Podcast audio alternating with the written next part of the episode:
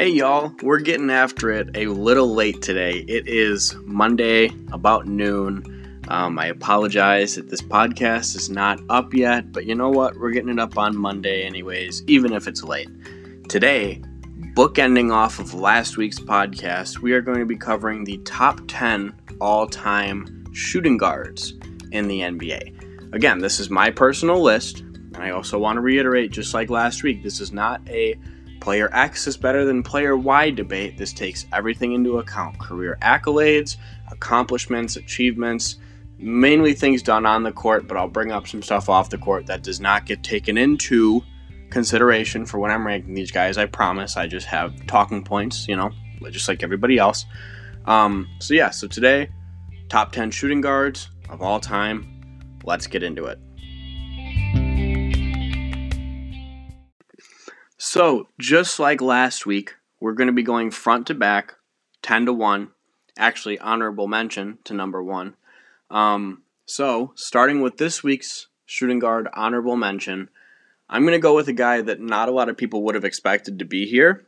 Maybe you would have, but I would assume most of you that are listening would not have.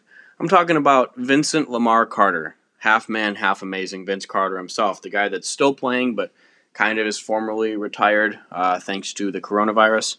But, yeah, man, looking at Vinsanity's career stats, it doesn't really do the justice for what Vince was as a player. He's played in over 1,500 career games, career averages of 16 points, 4 rebounds, 3 assists. Of course, that's brought down by probably the last, 7 years of his career. He's been in the league for a very long time now, since 1998 was his first season, and he came in as a junior. He was 22 years old when he first came into the NBA, so imagine had he come straight out of high school, how many more games and how much more time he would have been in the league for. He'd be up there with like the Robert Parishes and Kareems for most games all time. Looking at Vince is a weird case because he's one of those guys that took a huge leap very, very early on in his career and then was very good for about a 10-year stretch, and since then has just been kind of a key contributor either from a last-ditch starter or bench contributor type role, but he's always been that veteran-savvy guy that we all knew and loved him for since at least 2009-ish. And he's still kicking. He's still in the league today, playing, of course, in 2019-20. Again, like I said, he technically is formally retired. If the season resumes in, say, August, maybe, I doubt he'll ever play another game because I don't think they'll go back to the regular season. But it was cool to see Vince even play out this year. I didn't think it would happen, and it did. So, why is Vince Carter honorable mention and not in the top 10, you might ask? Well, looking at Vince Carter's career profile, he's an 8-time All-Star, only 2-time All-NBA, and he was, of course, the Rookie of the Year in 1998. He's played for a handful of teams in his NBA career, going from the Toronto Raptors when he was drafted to, of course, the Nets. He's also played for the Magic, Suns, Mavericks, Grizzlies, Kings, and now, of course, the Hawks. Vince, very early on in his career, was ridiculous. I did a Toronto Raptors breakdown podcast that I named The Paradox, I think it was a month ago, and his first season, he definitely deserved Rookie of the Year, and he showed flashes of just how good he could be, but his second and third years, he was superb. Like, he was a top 15, top 10 guy in the league at that time. So, here's just his best 2 years for you. 1999, his second season at age 23, he averaged 26 points, 6 rebounds, and 4 assists. He shot 47% from the field and 40% from three. Absolute lights-out shooting. The following year, he had 27 points a game, as well as, again, 5 boards and 3.9 assists, so basically 4 assists. Upped his steal numbers, and he was shooting 46%, 41% from three, 77% from the free throw line. Vince, very early on in Toronto, was something that not a lot of people knew him for, at least when he got to the Nets. He was a spectacular shooter, which he has been for much of his career, but he was also a highlight reel. He was a walking dunk montage. And we all know that, of course, because he won the dunk contest in 2000, but I'm talking an in-game dunker. In-game dunkers, nobody is messing with Vince Carter ever. Dunk contest, sure, I'd rather have the Zach LaVines, the Aaron Gordons of the world, the guys that don't necessarily look like they can pull some off that they can. But at the end of the day, Vince Carter early on is somebody that's lost and forgotten in NBA lore. Not a lot of people realize that he was a 41% three-point shooter in his third season in the NBA, and that he was scoring almost 30 points a game. Vince's 2000 playoff run, where he faced against Allen Iverson, I've said this before, is my personal favorite playoff one-on-one matchup ever, period, point blank. The one-on-one battle that him and AI had in the 2000-2001 playoffs, where Allen Iverson was en route to the finals, where they lost 4-1 against the Lakers with a famous step over that you guys all remember, that series was a 7-game series filled with going off and going off some more. Then, of course, Vince had the falling out in Toronto where he was getting hurt and he was frustrated with the management. They weren't bringing in players. They traded away his cousin and soon-to-be All-NBA guy himself, Tracy McGrady. It was not good. It got very ugly very fast. He got sent to the New Jersey Nets and then went on a rampage his first season there, averaging 28 points to finish out the season with the New Jersey Nets at the time, and Jason Kidd. And then from there, he only made 2 more All-Star games, and basically since 2007 has been kind of a role player. I mean, he averaged 21 points a game in 2007, 21 in 2008, then dipped all the way down to 16, 14, 15, 10 in the following years, and then he started to go team to team, place to place, like I mentioned before, Orlando, Phoenix, Dallas, Memphis, Sacramento, Atlanta. He's now 43 years old, still kicking. I appreciate Vince for all the stuff he's done in his career, and he's one of those guys that is not ever going to be forgotten, but if you take away that dunk contest and you take away that Olympic dunk, he might be one of those guys that not a lot of NBA fans remember, or at least remember as good as he was, because he only made 2 All-NBA teams, and he doesn't have a ring, even though he played for over 20 seasons. It's the type of stuff like that that you really have to sit back and analyze when you're talking about who is the greatest, because, you know, some guys like Jordan. Jordan only played in the league for, and I'm not comping them 1-to-1, of course, but Jordan only played in the league for, 13, 14 seasons, and 6 of them were rings, and he was a 30-point scorer multiple times. Vince Carter, half of the time he's been in the league, has been 15 or less points per game. He's been a player for 10 or more of the seasons he's been in the league. That's why he was only an 8-time All-Star and why he's only made the All-NBA team twice. So at the end of the day, that's why Vince Carter has ended up on my honorable mention rather than my top 10 list. Let's move into number 10. Coming in at number 10 is the original shooting guard, the guy that all the greats grew up watching, George Gervin, the Iceman. George Gervin's a Hall of Famer, a 12-time All-Star, 4-time scoring champ, 7-time All-NBA. He was a All-Rookie team selection, of course, in 1972. I would hope so. 2-time All-ABA, so he was a half ABA, half NBA guy. Career averages of 25 points, 5 rebounds, 3 assists. Shot 50% from the field, only 21 or 27% from 3, which, of course, he wasn't in the league for some of the years that they incorporated the 3. But basically, George Gervin has a really crazy scoring resume that is kind of unmatched. It's up with the Allen Iverson, James Harden, Michael Jordan, upper echelon shooting guard scoring numbers that we don't really see or aren't really accustomed to. So George Gervin, like I said, led the league in scoring 4 separate times. He played for the Spurs, if you guys didn't know. And he was an All-Star every season of his career except for his very first and his very last. Every other year, he averaged at least 21 points per game. I'm serious. Going through these other, 12 years of his career, here's his numbers. 23, 25, 23, 22, 23, 27, 30, 33, 27, 32, 26, 26, 21.2. So, George Gervin, what can I say? Another guy that I did not go back and watch highlights of, but I was tempted to. I really was. because this guy was lethal when it came to scoring, man. And he wasn't one of those guys that got to the free throw line a bunch, just looking at his career numbers right here.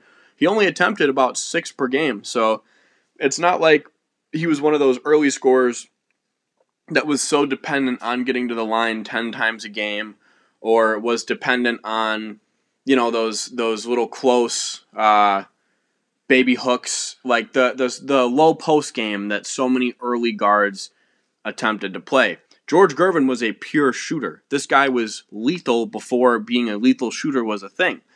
And he's one of those guys he just doesn't get remembered in NBA lore unless you're talking to an NBA historian, because he played in the ABA. You know, he was playing most of his career in the 70s. He retired in 1986, so he was out of the league before Jordan ever hit his peak, you know? Yeah, what can I say about George Gervin? Let's think of some things to say about him. Honestly, one of the best shooting guards of all time, of course, as he's 10th on my list. Top 5 scorer of all time, just off the top of my head. Probably top 5 Spur of all time, I would assume, if we got to go through the whole top Spurs list. Obviously, David Robinson and Timmy Duncan are in there. I think I might have to put Manu Ginobili ahead of George Gervin, but I'll probably put George Gervin ahead of Tony Parker if I had to. So yeah, top 5 Spur of all time. Hasn't really been involved with basketball following his NBA career, so that's something that you hate to see. I always like to see when, you know, like the Jerry Wests of the world, the guys of the NBA's yesteryear come into the modern era and try to accustom themselves to the game, really try to go out and watch the games and get adapted, get involved with some form of coaching or being an executive in some way, shape, or form.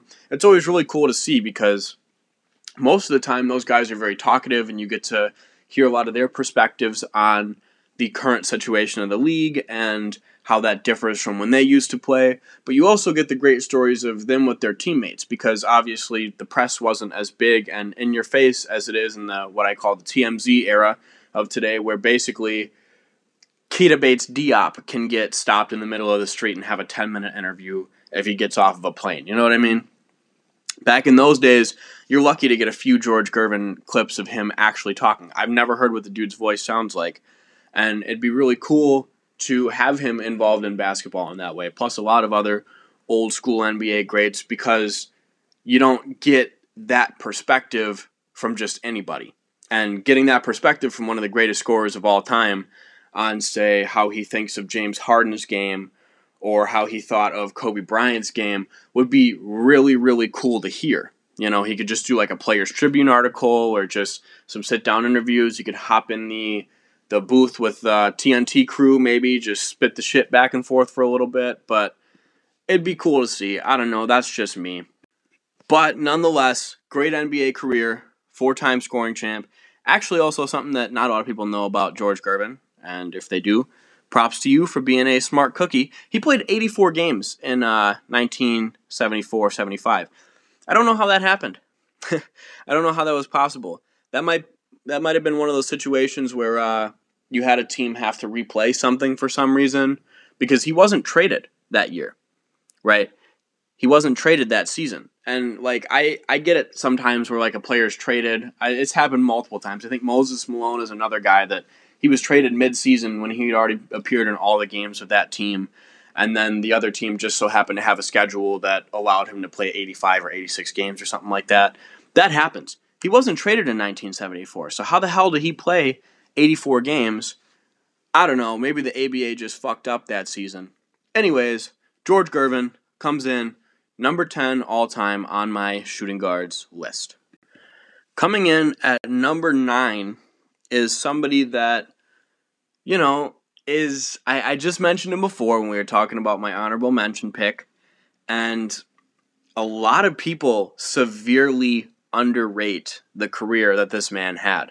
He had one of the most impressive non-ring winning resumes of any player to ever play the game, and it's kind of sad that he went out without one. I'm not sitting here saying, oh, Vince Carter didn't win a ring. He played 20 seasons, and he could have ring chased if he wanted to. This guy got so ungodly unlucky so many times in his career We're going to cover him in just a second. But he was so unlucky for his career to not win a ring that, man, is it just mind-boggling. So, of course, I'm talking about T-Mac, Tracy McGrady, Hall of Famer, 7-time All-Star, 2-time scoring champ, 7-time All-NBA, was the most improved player in 2000. Career averages of 19 points, 6 rebounds, 4.5 assists. Shot, a little inefficiently some seasons, but he was a chucker. He was one of the very early chuckers of the NBA. Why do I have T-Mac as a shooting guard when his main position is listed as small forward? Because if you go back and you look on basketballreference.com, my favorite NBA site, you can count the amount of years that this man played shooting guard in the NBA, and it ends up being that he was primarily a shooting guard, even though he was listed as a small forward. I know. It happens like that sometimes. He was a 6'8 shooting guard, whoopee, but it is what it is. So, Tracy McGrady, let's just cover the stuff that I covered on the Paradox podcast a month ago. Coming in, T-Mac had a very weird NBA career. He was a 9th overall pick coming out of high school in a time that not a lot of high schoolers got a good rep. The only high schoolers of the time that had succeeded were in the yesteryear NBA. I believe Moses Malone was one of them, and then Kevin Garnett. That was about it. So when you're looking at T-Mac, you have to understand where the perspective of his early career was coming from. The Raptors weren't willing to give him big minutes, even though they spent a top 10 pick on him, because at the time, it was almost forbidden to draft a high school guy that early, or it was forbidden to play a high school guy that much. They just didn't understand the game as well. And, of course, there was not a lot of coverage that you could have on certain players because scouts can only do so much, and it's not like we had highlight reel videos like we did with Zion Williamson these days. So it is what it is. Of course, looking back on it, they should have given him more minutes because he was a phenomenal player the second he left the team. But let's just cover early career T-Mac. So he came into the league in 1997, averaged 7 points a game his rookie year, 9 points a game his sophomore year, and then finally was a halftime starter. I say halftime in the sense that he started about half the games that he played in, about 30 minutes a game. Still didn't shoot the ball that well, which is crazy because he immediately shot the ball great after he left the Raptors, but averaged about 15 points and 6 boards a game with about 2 blocks a game, which is also something very underrated about T-Mac's career, was him as at least an on-ball defender. And then Toronto shipped him off to the Orlando Magic. If you guys want to hear the full story about that, I strongly encourage you to go back, listen to my Paradox podcast about the Toronto Raptors from March. So then he got sent to Orlando. Now, here's where he started to get unlucky, right? Orlando had Grant Hill, or had just gotten Grant Hill at the time. It was one of those two. And Grant Hill was immediately hurt. They were also supposed to get Tim Duncan. Tim Duncan leaving San Antonio was a legitimate thing early in the Orlando Magic T-Mac years. It was supposed to be a surefire thing that happened, and he just got pried away due to, I guess, the genius of Greg Popovich and the uncertainty of who was going to be in certain roles in Orlando.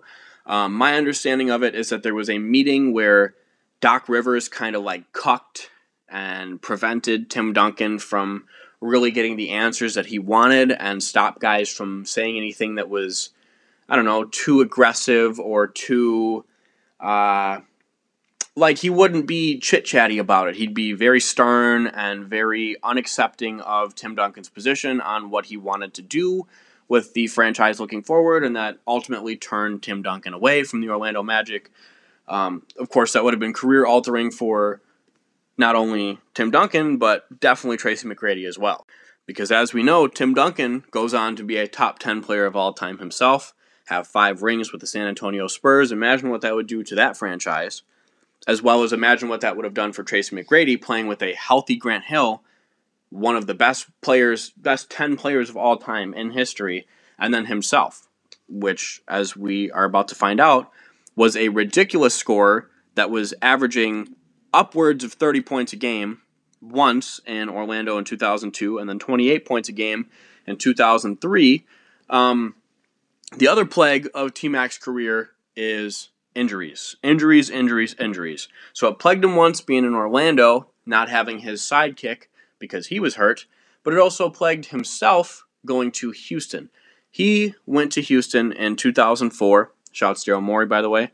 And basically from that point on was plummeting due to injuries. So his last season with Orlando, I told you he averaged 28 points a game. Here's his seasons with Houston, okay? He was an all-star all 4 years he was in Orlando. He goes to Houston at 25. That's supposed to be the age apex of your career.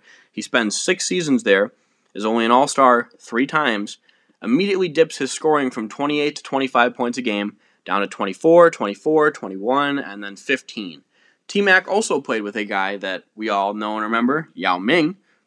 That was a 7'6", possibly larger giant from China that was one of the best defenders in the league, or low post defenders in the league at the time, averaging like 3 blocks a game, and also a ridiculously gifted guard set big man. Not a lot of people realize this about Yao Ming, but he was a soft touch shooter that also could handle the ball pretty well, had good passing vision and decent passing accuracy, and he was the perfect tool player to play alongside Tracy McGrady.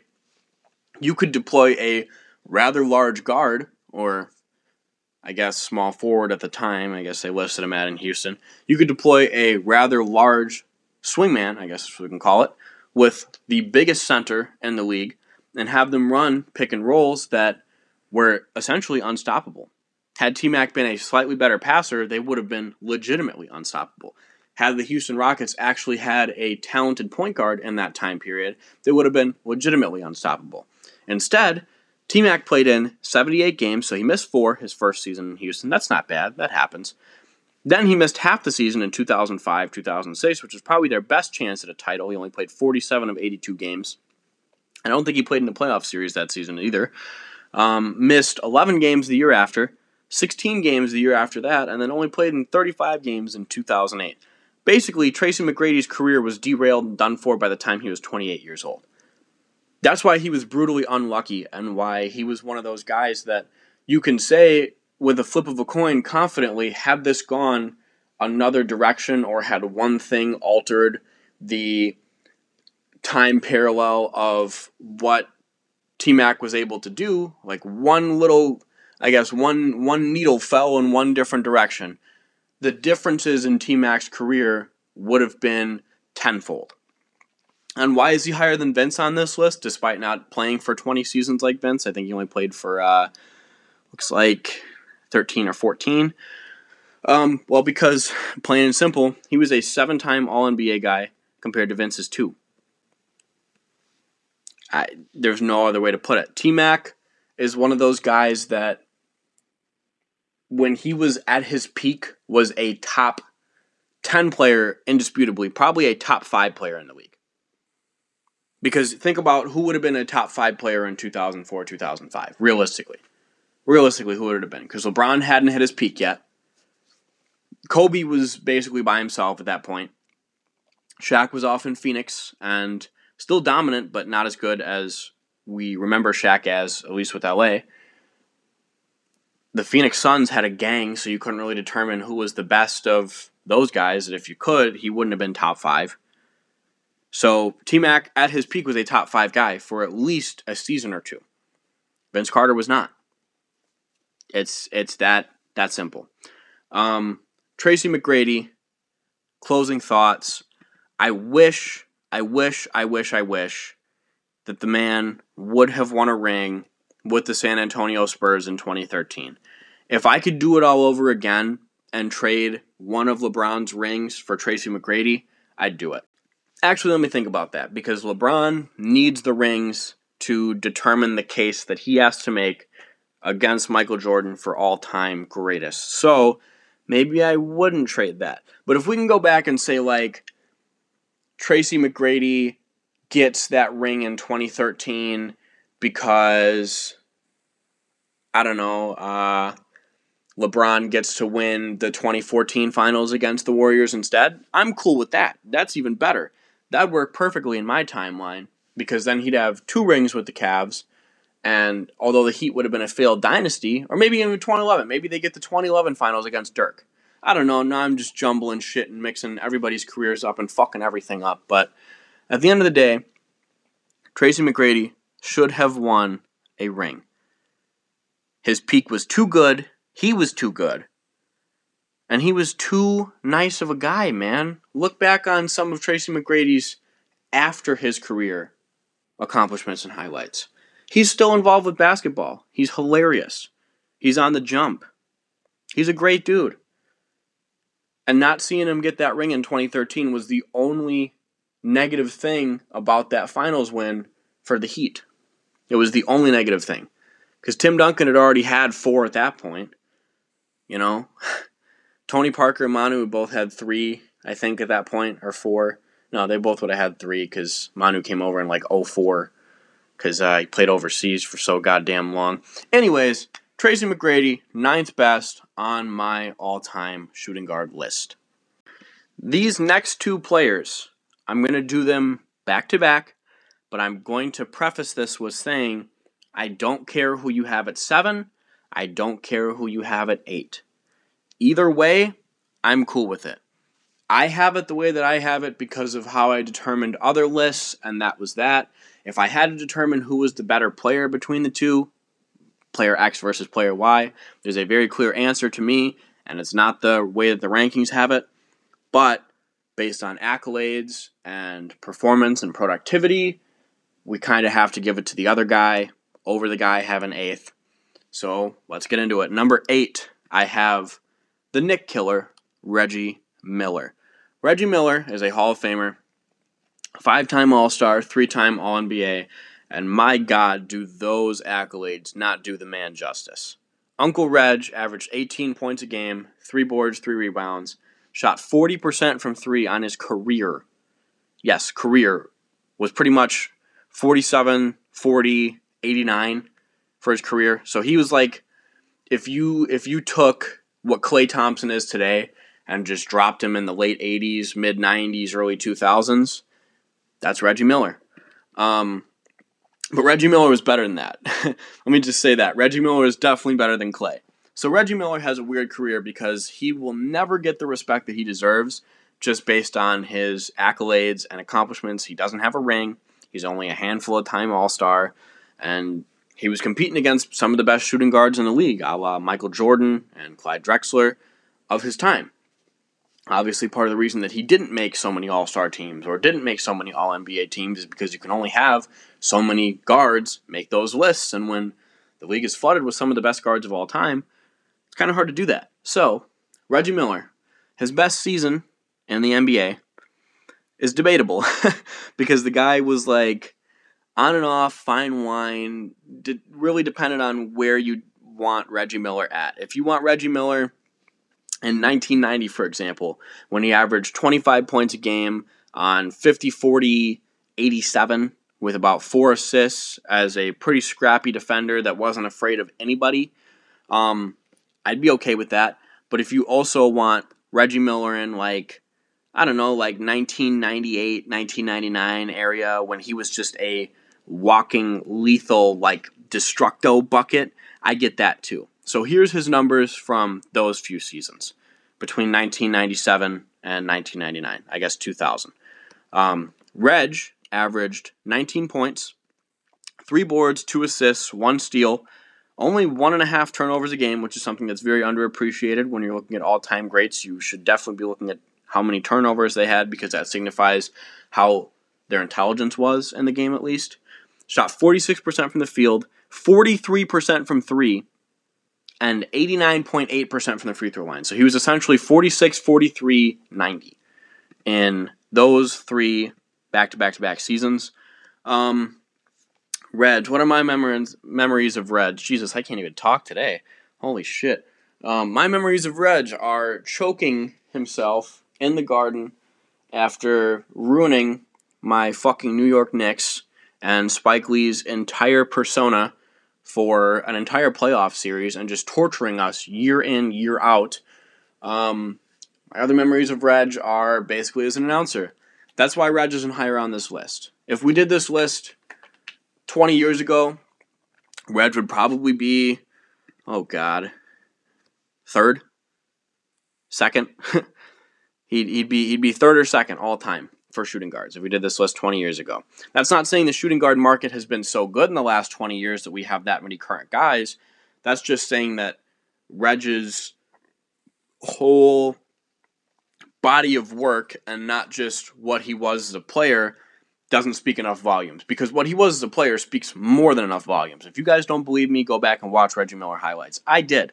And you will be very impressed with some of the shit that he was able to pull off being only a handful of time All-Star. I mean, at the end of the day, this guy has some of the best, like, flamethrower, takeover, torch moments that the league has ever seen, and he's not going to get that type of appreciation just because he didn't make some All-NBA teams, despite still being a top 15 guy in the league at that time. That's indisputable. Another place that I love Reg, that also a lot of analytic nerds love Reg, is the advanced stats. Go back and look. 1990, he had a 130 offensive rating, a career offensive rating of 121, with a below-league average defensive rating at that time. And he was actually a good or better defender from most of 1993 through 2003. He just wasn't that good of a defender very early on, but that's beyond the point. Even going further into the advanced stats, he led the league in true shot percentage twice. 0.65 true shot percentage in 1990 with Indiana. I guess all the years were with Indiana, so that was kind of redundant to say. 0.636 true shooting percentage in 1993.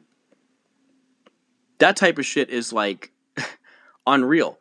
And the other good way to gauge some of the best players of all time is by looking at win shares. Maybe not total win shares, because it's determined on how many wins that team had versus what that player technically produced. But if you go and you look at value over replacement or win share per 48, you start to really see the value of Reg in his career. So Reg was over 0.200 win shares, which is, like, kind of like borderline MVP level, like top 10 maybe in voting. 5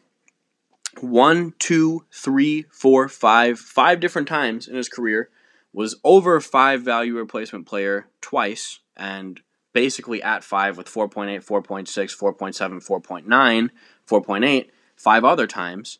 So when you start to break down the advanced numbers, Reg was stupid, man. Reg was stupid.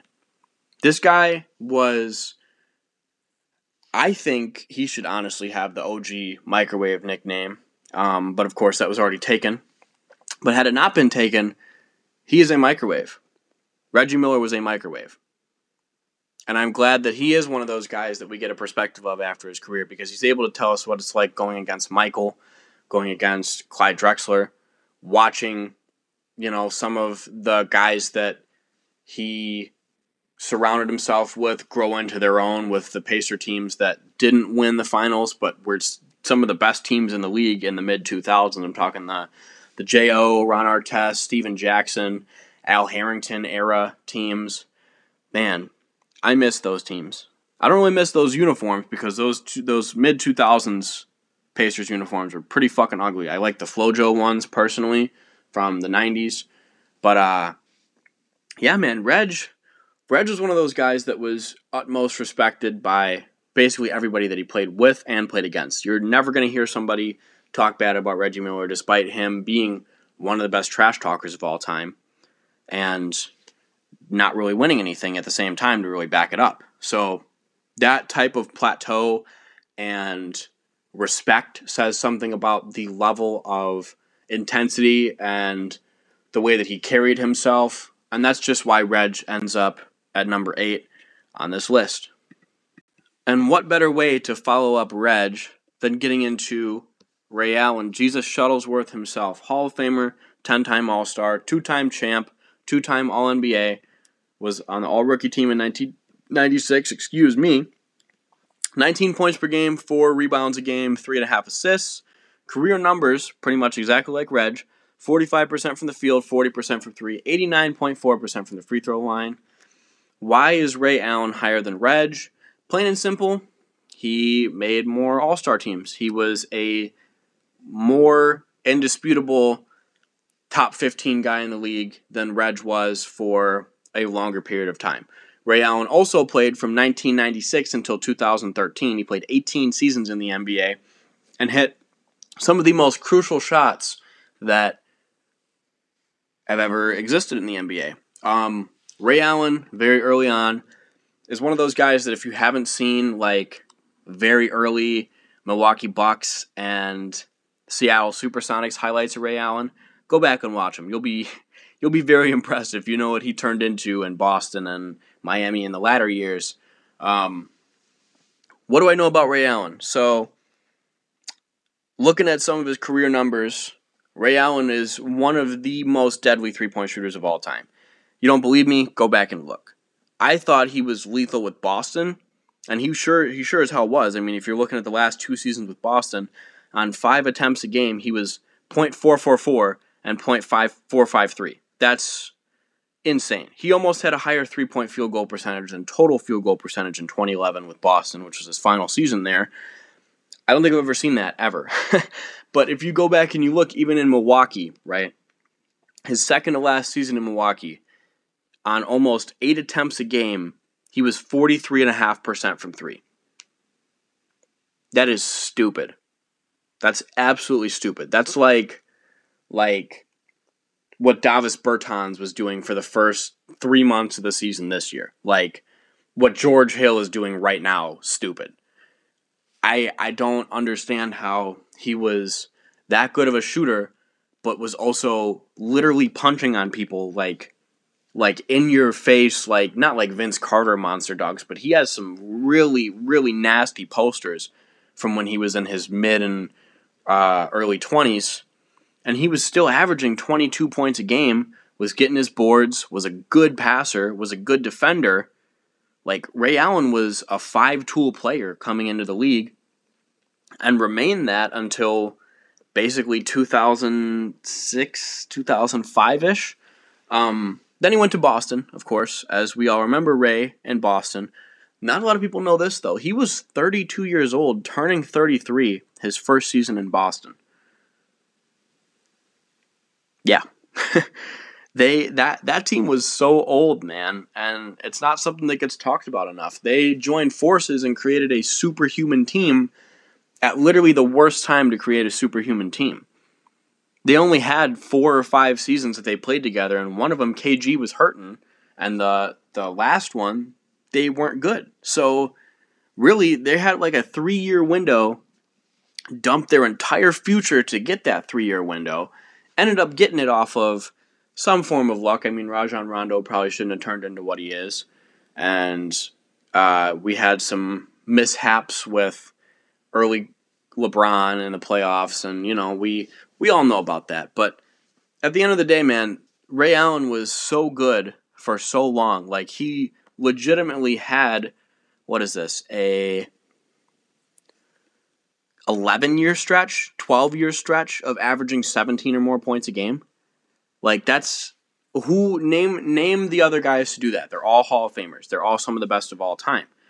And if you go back to like 2006, his last year in Seattle, when he kind of fell off a little bit with the shooting percentages and fell off a little bit as a defender, he was still 26, 4.5, 4 a game on 38% from 3.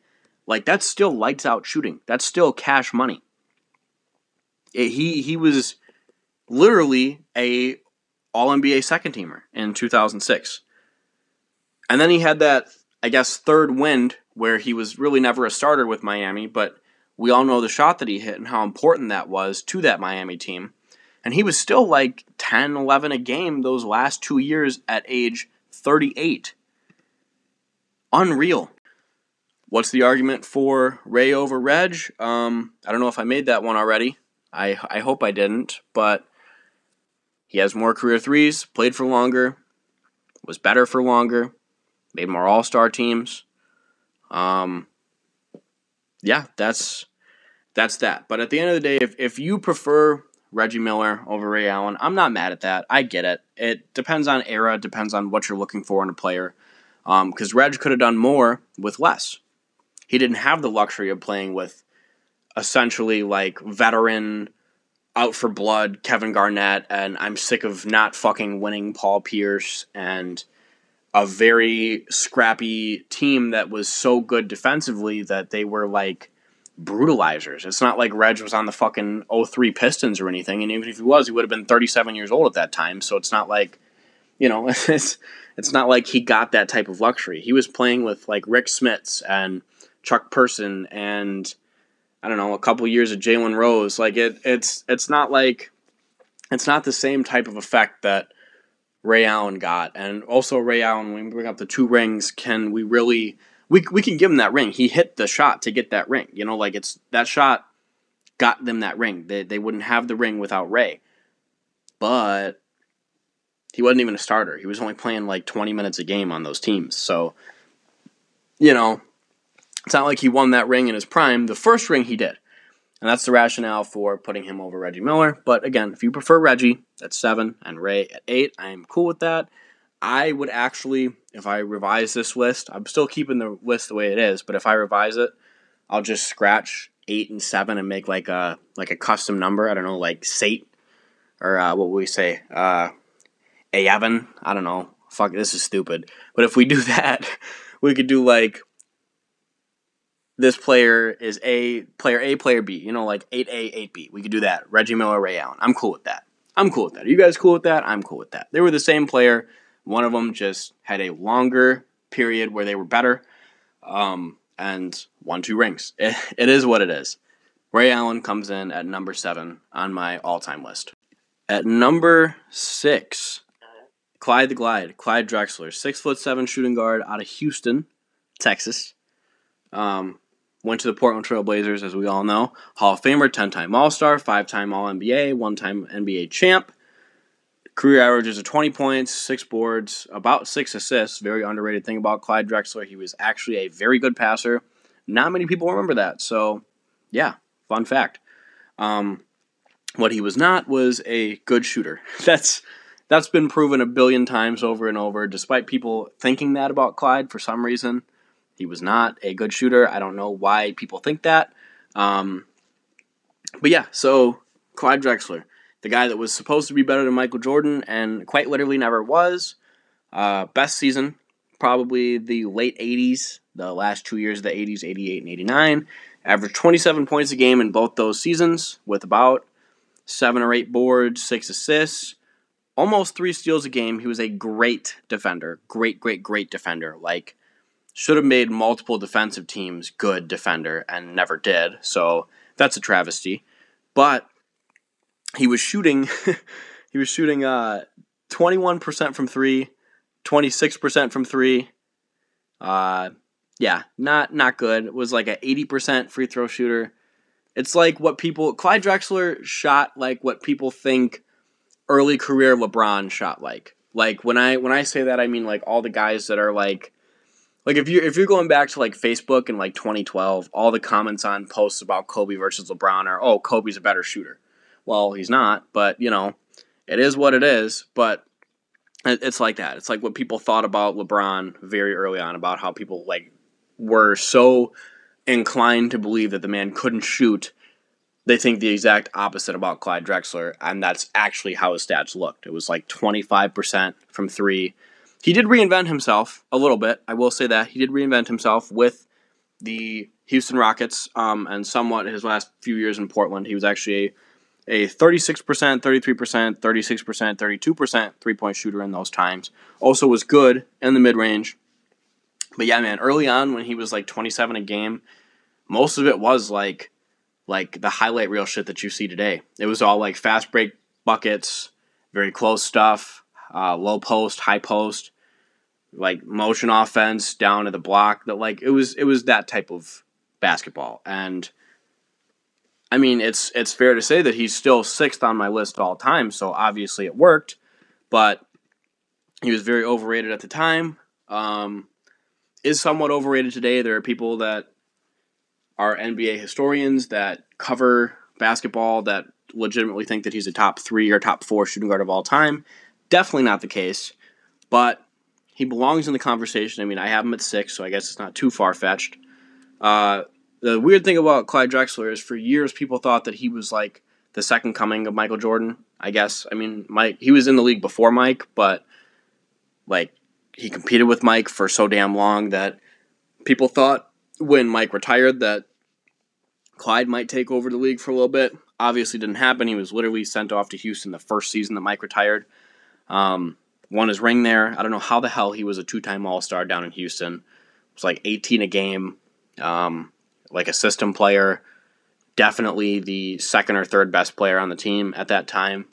It is what it is, though. Clyde Drexler comes in at 6th all-time on my top 10 list. At 5th, somebody that you might have expected to be higher, but if you know me and you know basketball, definitely is not higher. Allen Iverson, the answer. Allen Iverson, man, one of the most humble guys off the court, one of the best personalities to ever play the game. And if you go back and, like, you're telling the people that watched him in the early 2000s that off the court, when he retired, he'd be, like, one of the most humble, non-braggadocious guys ever, they'd be like, what the fuck? They're like, they'd have no clue what you're talking about. First overall pick in 1996, Hall of Famer, 11-time All-Star, 4-time scoring champ, 3-time steal champ, despite not being that good of a defender. Like, he was a dog defender, don't get me wrong. He deserved those steal champs, but he was not like ripping people left and right. That's not how he played.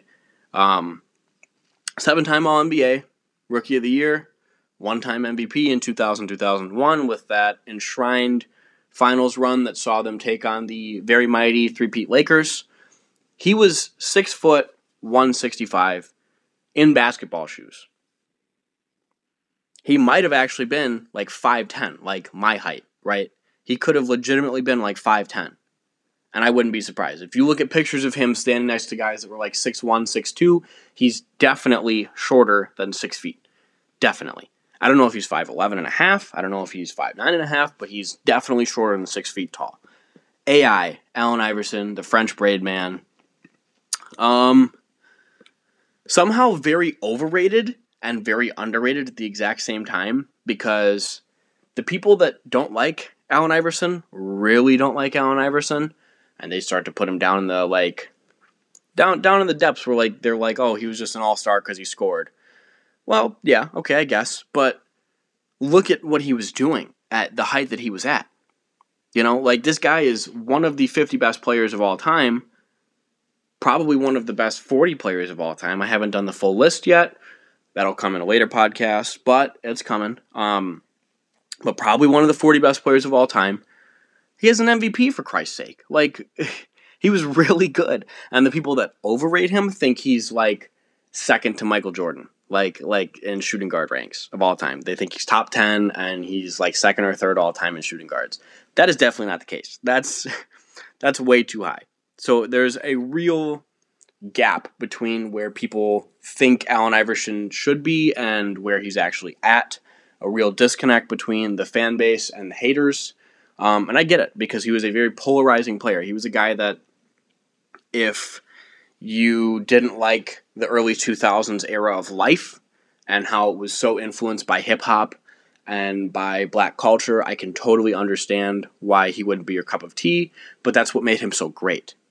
Because he embodied something that was against the system. He embodied something that was against big corporations and big media. He didn't really care what the hell you thought about anything. And that attitude translated to the court. That's why he was so good under 6 feet. Because he had that dog in him. He had that dog, just like Isaiah Thomas in 2016 had that dog. Just like Derrick Rose, even though he's a little bit taller, had that dog. Just like Pat Bev right now has that dog. He was that type of polarizing guy, while still averaging 30 a game. What can you say? Allen Iverson, 1999, 26 points a game, 2000, 28 points a game, 2001, 31 points a game, 2002, 31 points a game, 02, 03, 28, 03, 04, 26, 04, 05, 31, 05, 06, 33 points a game.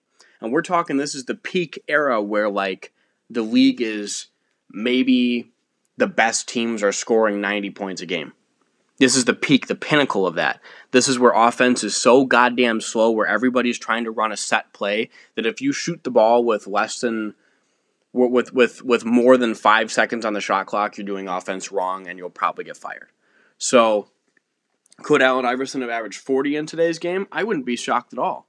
I wouldn't be shocked, because he was one of those guys that could absolutely gouge and eat minutes like it was fucking breakfast. This guy led the league in minutes played per game 7 times. He led the league in minutes played per game at age 32. Like, he would have no problem playing 44 a game in today's game and just shooting whenever the fuck he felt like it. In fact, most of his seasons from 1998 through 2006, so basically the prime of when he was in Philly, he was shooting more than 22 times a game. So much so that in 2002 he shot 28 times a game. Somehow he got worse as a shooter over time. That's something that doesn't usually happen to NBA players, I guess because he was so goddamn small, he couldn't get the ball up as much, and that'd be my only recollection of him having that type of possibility to get worse over time. If you look at the numbers, it's not even, like, this isn't even cap either. Rookie season, shot 6 threes a game, 34%. From there, he's down to 30% the year after on only 3 a game. Might have been a change of offense, you know, shit like that happens. But then we're going to, like, his MVP prime time when he was undisputably top 10, probably top 5 in the league for a couple years, 27%. 22% even the year that he was traded from Philly to Denver. It's like, what the hell? Like, how do you get worse over time? Everybody that plays in the league gets to be a better shooter over time because they understand defenses better. They understand how guys guard them more. I don't know.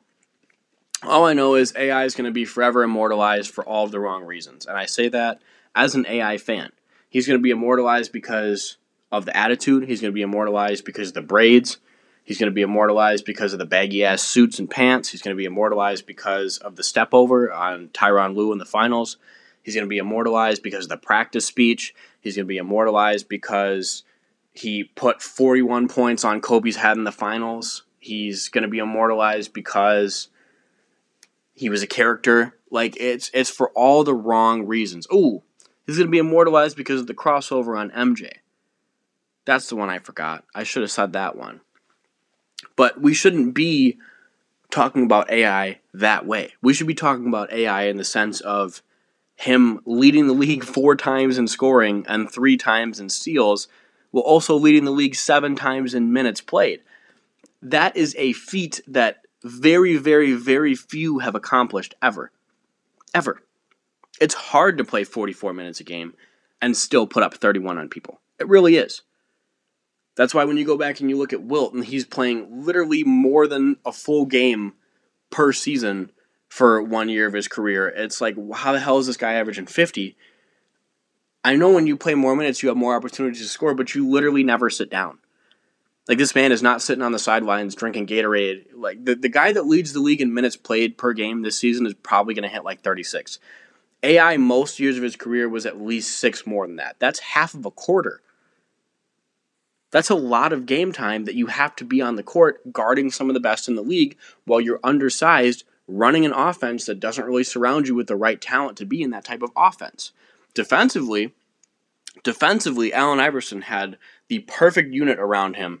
And that's one of the things that also people forget about Allen Iverson. They talk about Allen Iverson like he never had help. Well, that's just wrong. He had a Defensive Player of the Year. He had Chris Webber at one point. He had a Most Improved Player. He had the Coach of the Year. He had the personnel. He had the staff. He had the right players around him defensively. He just had nobody that was physically capable of scoring, and by the time he did, he was already 32, 33 years old in Denver with Carmelo Anthony, who is now, as we all know, not a winner. I don't know. Do I think AI is overrated or underrated? I think because he is both, he is perfectly rated. And it's never going to change. You know, the people that love AI are always going to love AI despite him being a career 31% three-point shooter, having an effective field goal percentage on his career of only 45%, which is absolutely god-awful. Hovering around 4 turnovers per game with only 6 assists per game as a career average, leading the league in steals despite not being like an all-NBA defender type guy. The people that love him are going to forget and look past all that stuff and look to all the highlights and what he was able to accomplish with what little they thought that he had around him. They're going to love him for it, and the people that hate him are always going to hate him. It is what it is. I just want to throw in one last thing about Allen Iverson that is just a travesty. He made an All-Star game in 2009, averaging 14 points a game. He only played 28 games that season. I'm glad that we as a fan base stopped doing that, because that's absolutely ridiculous, and is almost like the stuff where like, what's his name? Gosh darn it, now it's slipping my mind. Warriors center. Gosh dang it. Zaza Pachulia. I had to Google it. I'm sorry. That's almost like the shit where Zaza Pachulia was making an all-star game a few years ago. It's not funny. It's not cool. We can't be doing that. He averaged 13 a game and he played 28 games. He's not a fucking all-star. He's not. I'm sorry. Cut the shit. He played 3 games in Memphis and they were like, yeah, we're good. We're good. We don't need you no more. Not an all-star. It's whatever. Allen Iverson, number 5 all-time on my shooting guard list. Number 4 all-time on my shooting guard list is probably going to be controversial for the people that don't like basketball or don't know basketball that listen to the podcast. That's because it's James Harden, another polarizing player for all the wrong reasons. Another guy that has so many haters that push him outside of top 10s on a regular basis, and so many fanboys that yank his crank until they talk about him being the number 1 or number 2 guy in the league. He's neither. It is what it is. We just need to accept it at this point. We've seen enough of James Harden to know that his game is not going to translate to wins unless he translates back to what he was in OKC as a 6th man. If James Harden goes to ring chase in the next 3 or 4 years and goes to I was going to say the Bucks, but who even knows if Giannis is going to stay there. We can't predict the future, but let's say he goes to ring chase with a team 3 to 4 years down the line, does that whole Ray Allen spiel, 25 minutes a game, comes off the bench. That'd be perfect for him. That'd be the ideal situation because he would win a ring. And I'd still count it because we still count Ray Allen's, don't we? He'd still be a big player on those teams. He has a timeless game that isn't going to change because it's custom fit for him. James Harden, 4th best shooting guard of all time. I was tempted to put him 3rd. I couldn't do it because Dwayne Wade has the rings. If you take away the motherfucking rings, James Harden is the 3rd best shooting guard of all time. I don't want to hear an argument. He's better than Dwayne Wade as a player. Player X, player Y, he's better than Dwayne Wade. He just is. Sorry. But Dwayne Wade has the rings. Accolades matter in the sense of this podcast. Also, that's a spoiler for who's next. Dwayne Wade's 3rd. So there you go. Get your spoilers out. James Harden, I could talk about the man all day. 8-time All-Star, 2-time scoring champ. 1-time MVP, 1-time assist champ, 6-time All-NBA, of course, the 2011 Sixth Man of the Year. Career averages of 25 points, 5 rebounds, 6 assists, 45% from the field, 36% from 3, 86% from the free throw line. Good God, is James Harden a stat wizard. If you hate stats, you hate James Harden because he is stats. The last 3 seasons of James Harden, well, you know what? Let's do the last 5 seasons of James Harden because this unparalleled run needs to be talked about more, and it's not, and I hate it. So, here you go. 2015 through 2019-20, James Harden has averaged 32 points, 7 rebounds, 9 assists, almost 2 steals, almost a block, and he shoots 45% from the field, 36% from 3, and 86% from the free throw line. Name one other player in NBA history with a 5-year stretch of that. Name one. Give you some time. Go ahead. Think it through your head. Think of Michael Jordan, maybe. LeBron. Nope. Nobody. Hasn't happened. He's the only guy. He's a one of one. He is a custom fit mold. I know a lot of people hate the man because of the free throws. Oh, God, the free throws. Well, guess what? If you get fouled, you shoot fucking free throws. That's what happens. I know a lot of people hate him because of the turnovers. Oh, no, if you pass the ball, you turn the ball over sometimes. It fucking happens. That's part of basketball. I don't know what to tell you. A lot of people hate him because he chucks. Well, you know what? He still shoots 36% from 3. So is he really chucking at that point? Chucking is when you don't make the attempts that you shoot. Chucking is when you shoot the ball because you want to shoot the ball. Does he shoot the ball because he wants to shoot sometimes? Sure. But does he fucking make it? Yep. So is it chucking? No. So, James Harden, as you can see, I'm very passionate about the man. He is probably, this is off my dome, so if I had to rank my favorite players of all time as like a 1 through 10 thing, kind of like this whole podcast idea, I'd probably put him top 5. He's not ahead of LeBron, of course. He's not ahead of Stephon Marbury.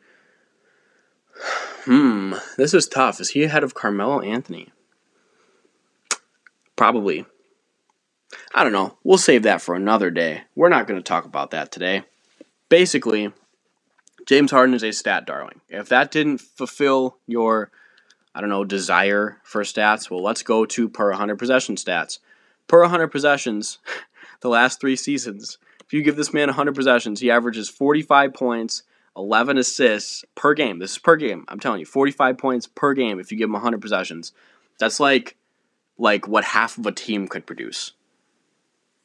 You know, if you add up the assists and assume that, a third of those are going to threes, he is essentially producing about 65 points a game, 70 points a game. Like, he could single-handedly be beating some garbage-ass teams in the mid-2000s just like by having a couple teammates that he throws the ball to a few times. And where the stats really start to love James Harden is when they start to take into account how much he contributes, right? Because the guys like Giannis sure as hell contribute a lot on both ends of the floor. James Harden is not giving you the elite all-NBA defense that Giannis is giving you, but what James Harden is giving you is points. He is making baskets to produce points, and he is passing the ball to produce points.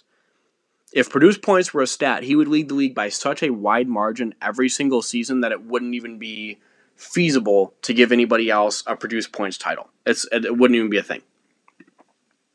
Even if you just took away most other guys' assists, he would still produce more points just shooting the ball than what most guys do regularly. So, go to the advanced numbers. He's led the league in PER once, led the league in usage twice. That's also something a lot of people don't like about his game. I get it, usage is what it is, but when usage is effective and not what it was for Russell Westbrook in 2015-16, where he has a high usage because he's the only guy on the team, this translates to wins, right? James Harden's usage translates to wins. Russell Westbrook's does not. Despite what we've seen this season, it is what it is.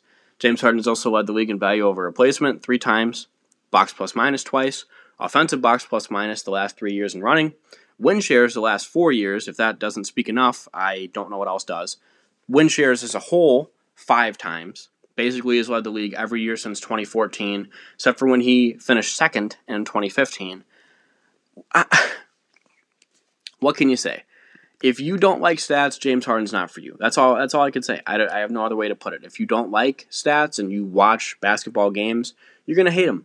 But if you take basketball games with stats, like, people should be doing, that's the way that things work, because the numbers reflect what happens in the game. The game backs up what happens with the numbers. That's self-explanatory. If you're doing both, you have to appreciate the game that he puts up, whether you like it or not. Because at the end of the day, the amount of wins that he adds is more than anybody in the entire league for the last 5 or 6 years running. That's why he's finished second or third in MVP voting or won the last 5 or 6 years running, despite not making the All-NBA team in, 2016, he didn't make the All-NBA third team, despite finishing top 5 in MVP voting.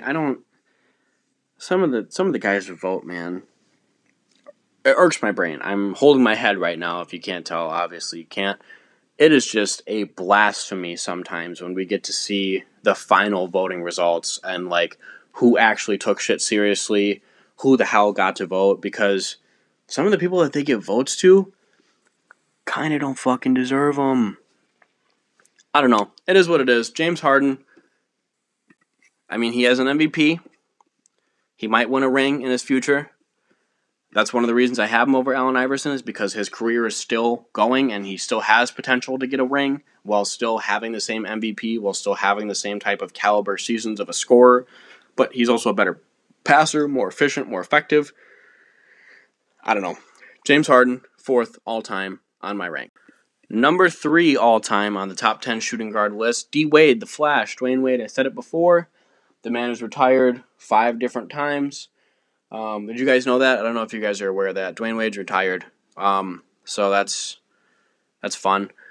13-time All-Star, 1-time scoring champ, 3-time NBA champ, 8-time All-NBA, 3-time All-Defensive, 1-time Finals MVP in 2005-2006.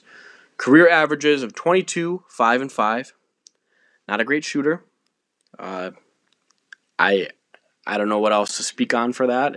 Everybody should know at this point that Dwayne Wade was not a good shooter.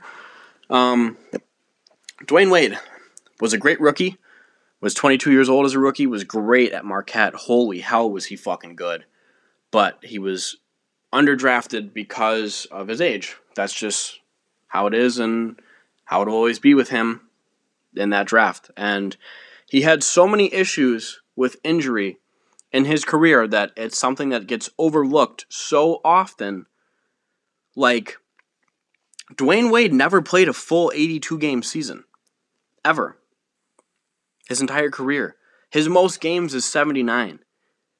He only eclipsed 70 one, two, three, four, five, six times in a 16 or 17 career. He had games in the season of 60s or 50s 1, 2, 3, 4, 5, 6, 7, 8 times. And then he had even had a season with Miami in 2011. Of course, that was the lockout year where he played 49. But still, he played 51 games in 2006. 51 games in 2007. This man could not stay healthy to save his life while also not being a great shooter. Where Dwayne Wade ends up third on this list, 3 rings. He has 3 rings. It's more than that because he also has a finals MVP. He was the best player on a championship team, and that definitely matters. But he was, again, one of those guys like AI where he's overrated and underrated. And he's not as significantly overrated, underrated as Allen Iverson is. Nobody is saying Dwayne Wade is better than Kobe or better than Michael Jordan or deservedly in the same conversation as them. They're not. They're just not saying that.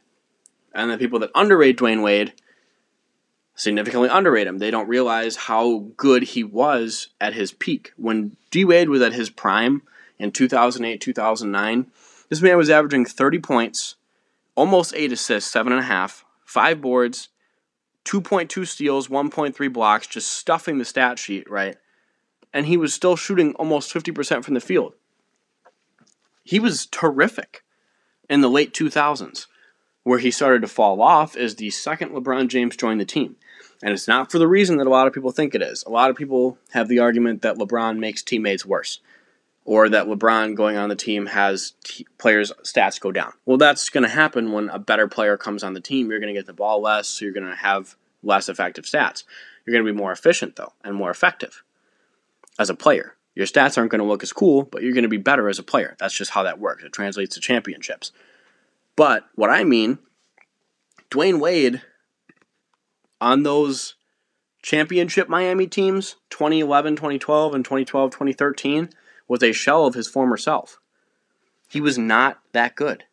People like to make the argument that he was still a top 10, top 5 player in the league at that time. I would argue he wasn't even top 15 in 2012, 2013. You could genuinely make that case. You really could. And I know that sounds crazy to think, but go back and look at those times, man. If you want me to name 10 to 15 players that were better than Dwayne Wade in 2012, 2013, I could certainly do that for you. It was disappointing. If Dwayne Wade would have been better, the Heat would have won more rings. 2010, 2011 was still definitely on LeBron. He was averaging 26 points a game that season and did not crumble in the finals. That's on LeBron. I get that. The other 2 seasons where they did win the finals, that was like LeBron backpacking fucking Kevin Love and Kyrie those few years. That's what that was like. I would argue Kevin Love and Kyrie contributed more than what Dwayne Wade did in 2012, 2013. That's obviously Kyrie did, but even Kevin Love, like that's the level of disappointment that I got out of Dwayne Wade in 2012, 2013 is how bad Kevin Love was some of those years that the Cavs actually made runs at the finals. Well, we can't even say runs at the finals. Runs to the finals and lost. It was just disappointing. And even though he was custom fit to play with LeBron and loved him, it just didn't work out. Number 2, none other than Kobe Bryant. If you expected somebody else, stop listening to the podcast. You don't know basketball. Vino, Bean, Black Mamba, KB24. What do we know about him? Hall of Famer, 18-time All-Star. 2-time scoring champ, 5-time champ, 15-time All-NBA, 12-time All-Defense, 2-time Finals MVP, 1-time MVP. It's like when you go from Dwayne Wade to Kobe Bryant, the fucking accolade jump is like, holy shit. Like, if you think D. Wade has a lot of accolades, we were just talking about Reggie Miller a half hour ago, right? He made 5 All-Star teams in his career. fucking, like, we could make a whole list of things that Kobe did more than 5 times in his career. He has 5 championships, for Christ's sake. Career averages of 25 points, 5 rebounds, 4.5 assists. Kobe, man. Rest in peace, Kobe Bryant. Man. Oof. I'm going to try my best here to not make this about that. But it's hard to not talk about because there's so much more to Kobe than basketball. And that's not the reason that he's second all time in this rank. The accolades speak for themselves. We know what he did in the finals. We know what he did in 2005 and 2006. We know what he did in even his third career rebirth in 2010, 2011, when he was able to push on another leg and take his teams to the finals and actually win the finals. Like, it's... He was crazy. Kobe was crazy, man. And we're not going to see another guy like that, I don't think. I don't think there's ever going to be another Kobe Bryant, even though there's so many guys that model their games after Kobe.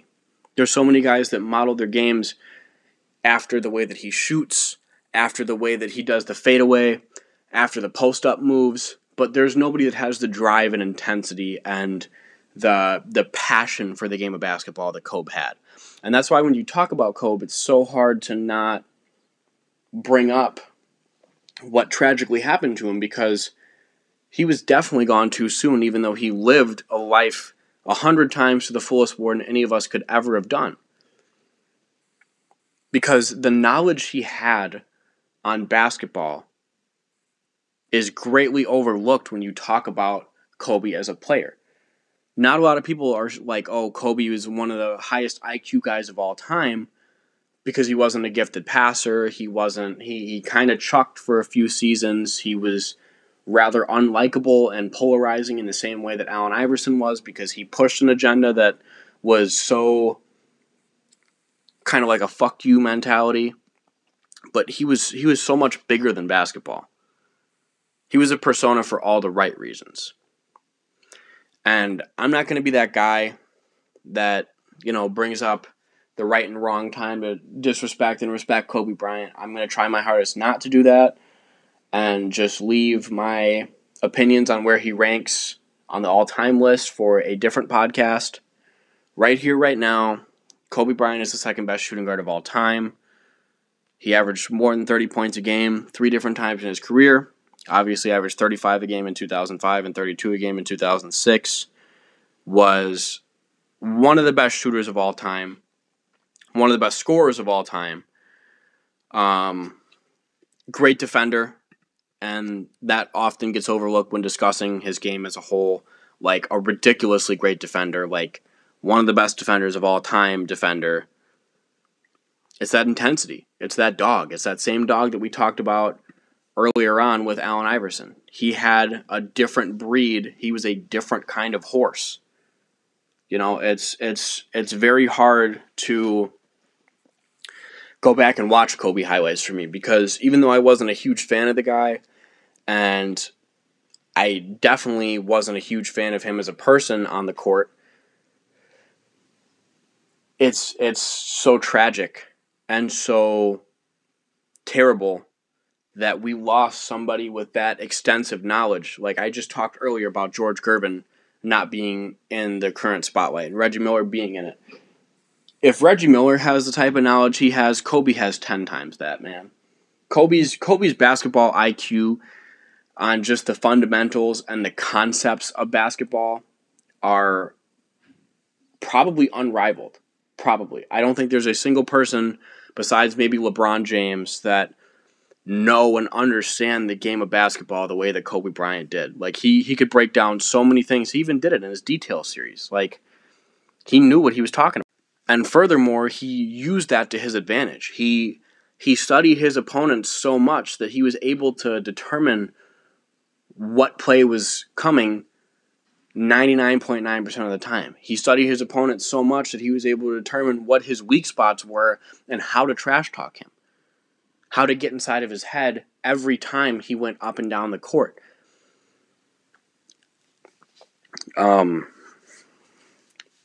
Rest in peace to Kobe Bryant. I'm still not over it. I'm sure pretty much everybody that watches basketball is not over it. And part of the reason this, I don't know, last 20 minutes or so of this podcast might have seemed so dull is because I went down and I saw his name, looking at the 2 spot of the shooting guards on this list just to prep for the number 2 spot. And it immediately hit me. Like, I remembered it all over again. I remember where I was, what I was wearing, the first person I told. Like, it's just so tragic. And it's one of those sports deaths that, well, no, fuck a sports death. One of those deaths that we will never recover from. It'll always be hard to talk about Kobe Bryant forever, for me at least. And I would assume that's the same way for many others that love and enjoy basketball, sports, great human beings. Well, debatable, but yeah. Kobe Bryant, second all-time shooting guard on my top 10 all-time ranking.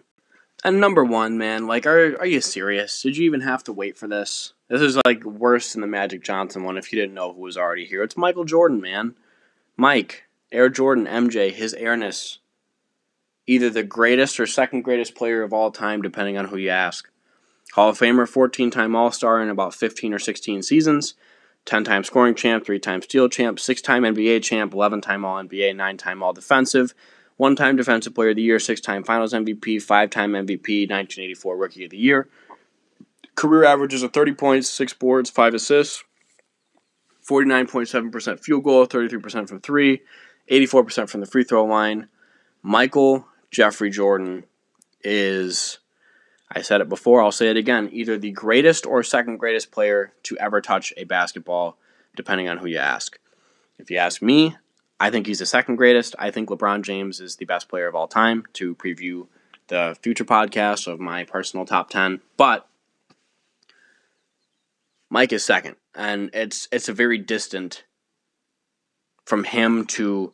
It's like him and LeBron are like the elitist of the elite, highest of the high tier, and then there is so much mileage and distance between those two guys and the entire rest of the pool that it's like untouchable. Like, you...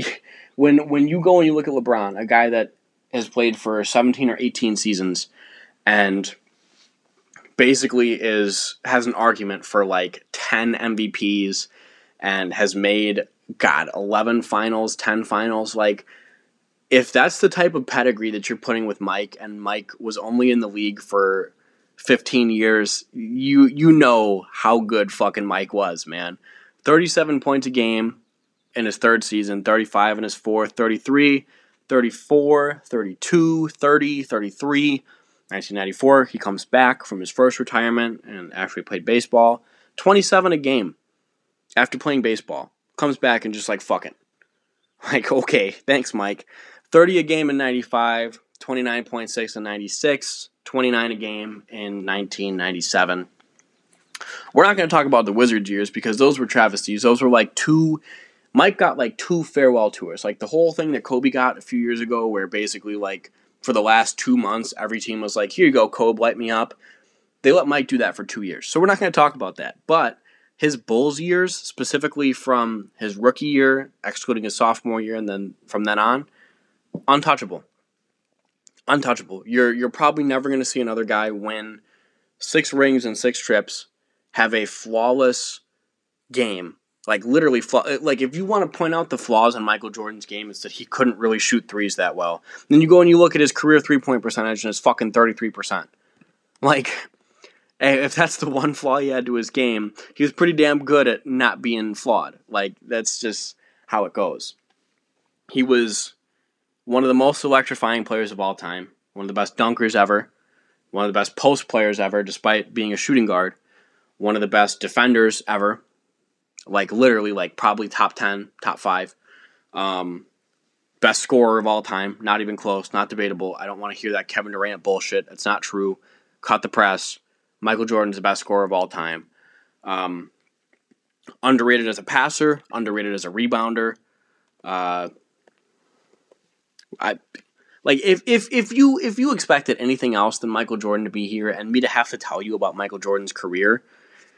I don't know why you're listening to this podcast. Did you just get into basketball yesterday? Like, were you in a coma for 30 years? Like, come on now. Even if you were in a coma for 30 years, you would have known who the fuck Michael Jordan was in 1990. So, like, I really shouldn't have to be doing this. But, yeah, it is what it is. Mike is, what is he, fourth, fifth all-time in scoring now? One of those two. LeBron just passed both of them, so I assume he's, like, fourth or fifth.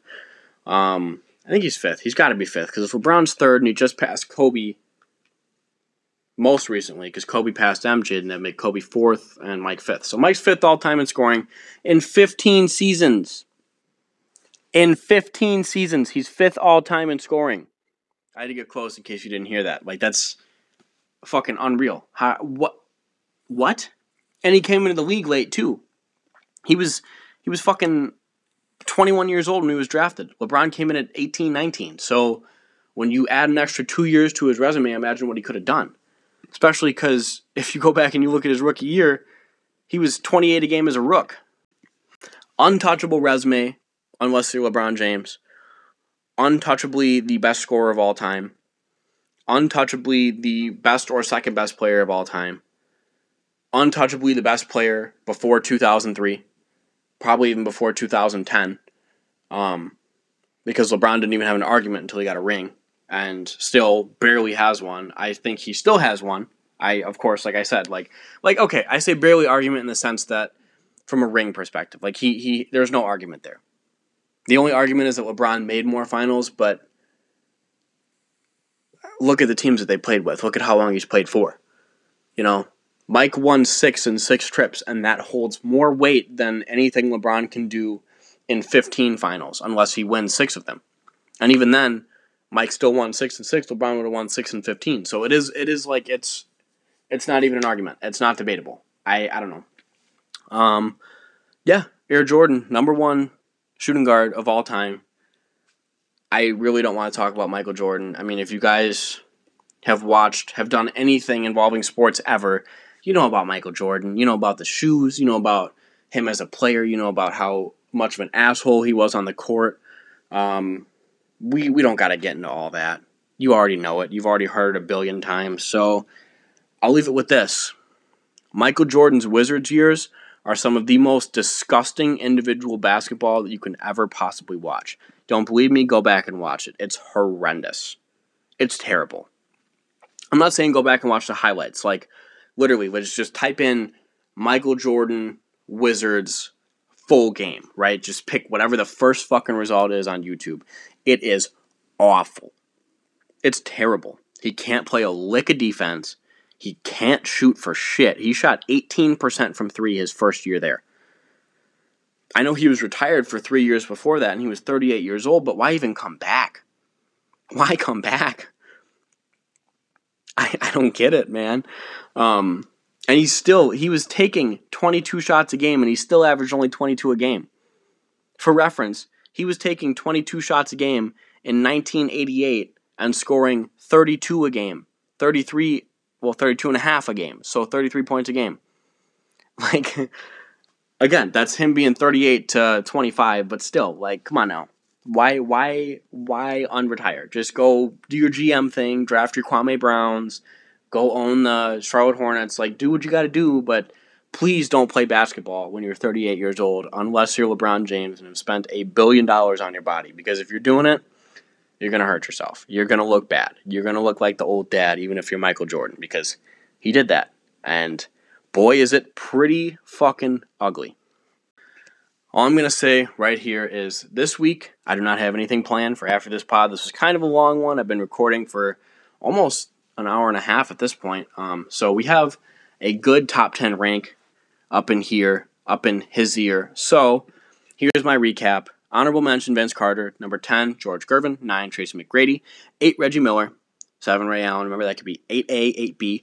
6, Clyde Drexler. 5, Allen Iverson. 4, James Harden. 3, Dwayne Wade. 2, Kobe Bean Bryant. And number 1, Michael Jordan.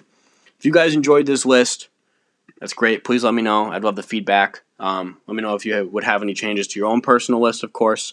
I hope you guys enjoyed this podcast. I have no ad for you guys this week because fuck Anchor. But yeah, so hope you guys enjoyed this podcast. I know I did. I'll see you guys next week for the top 10 small forwards of all time. Peace.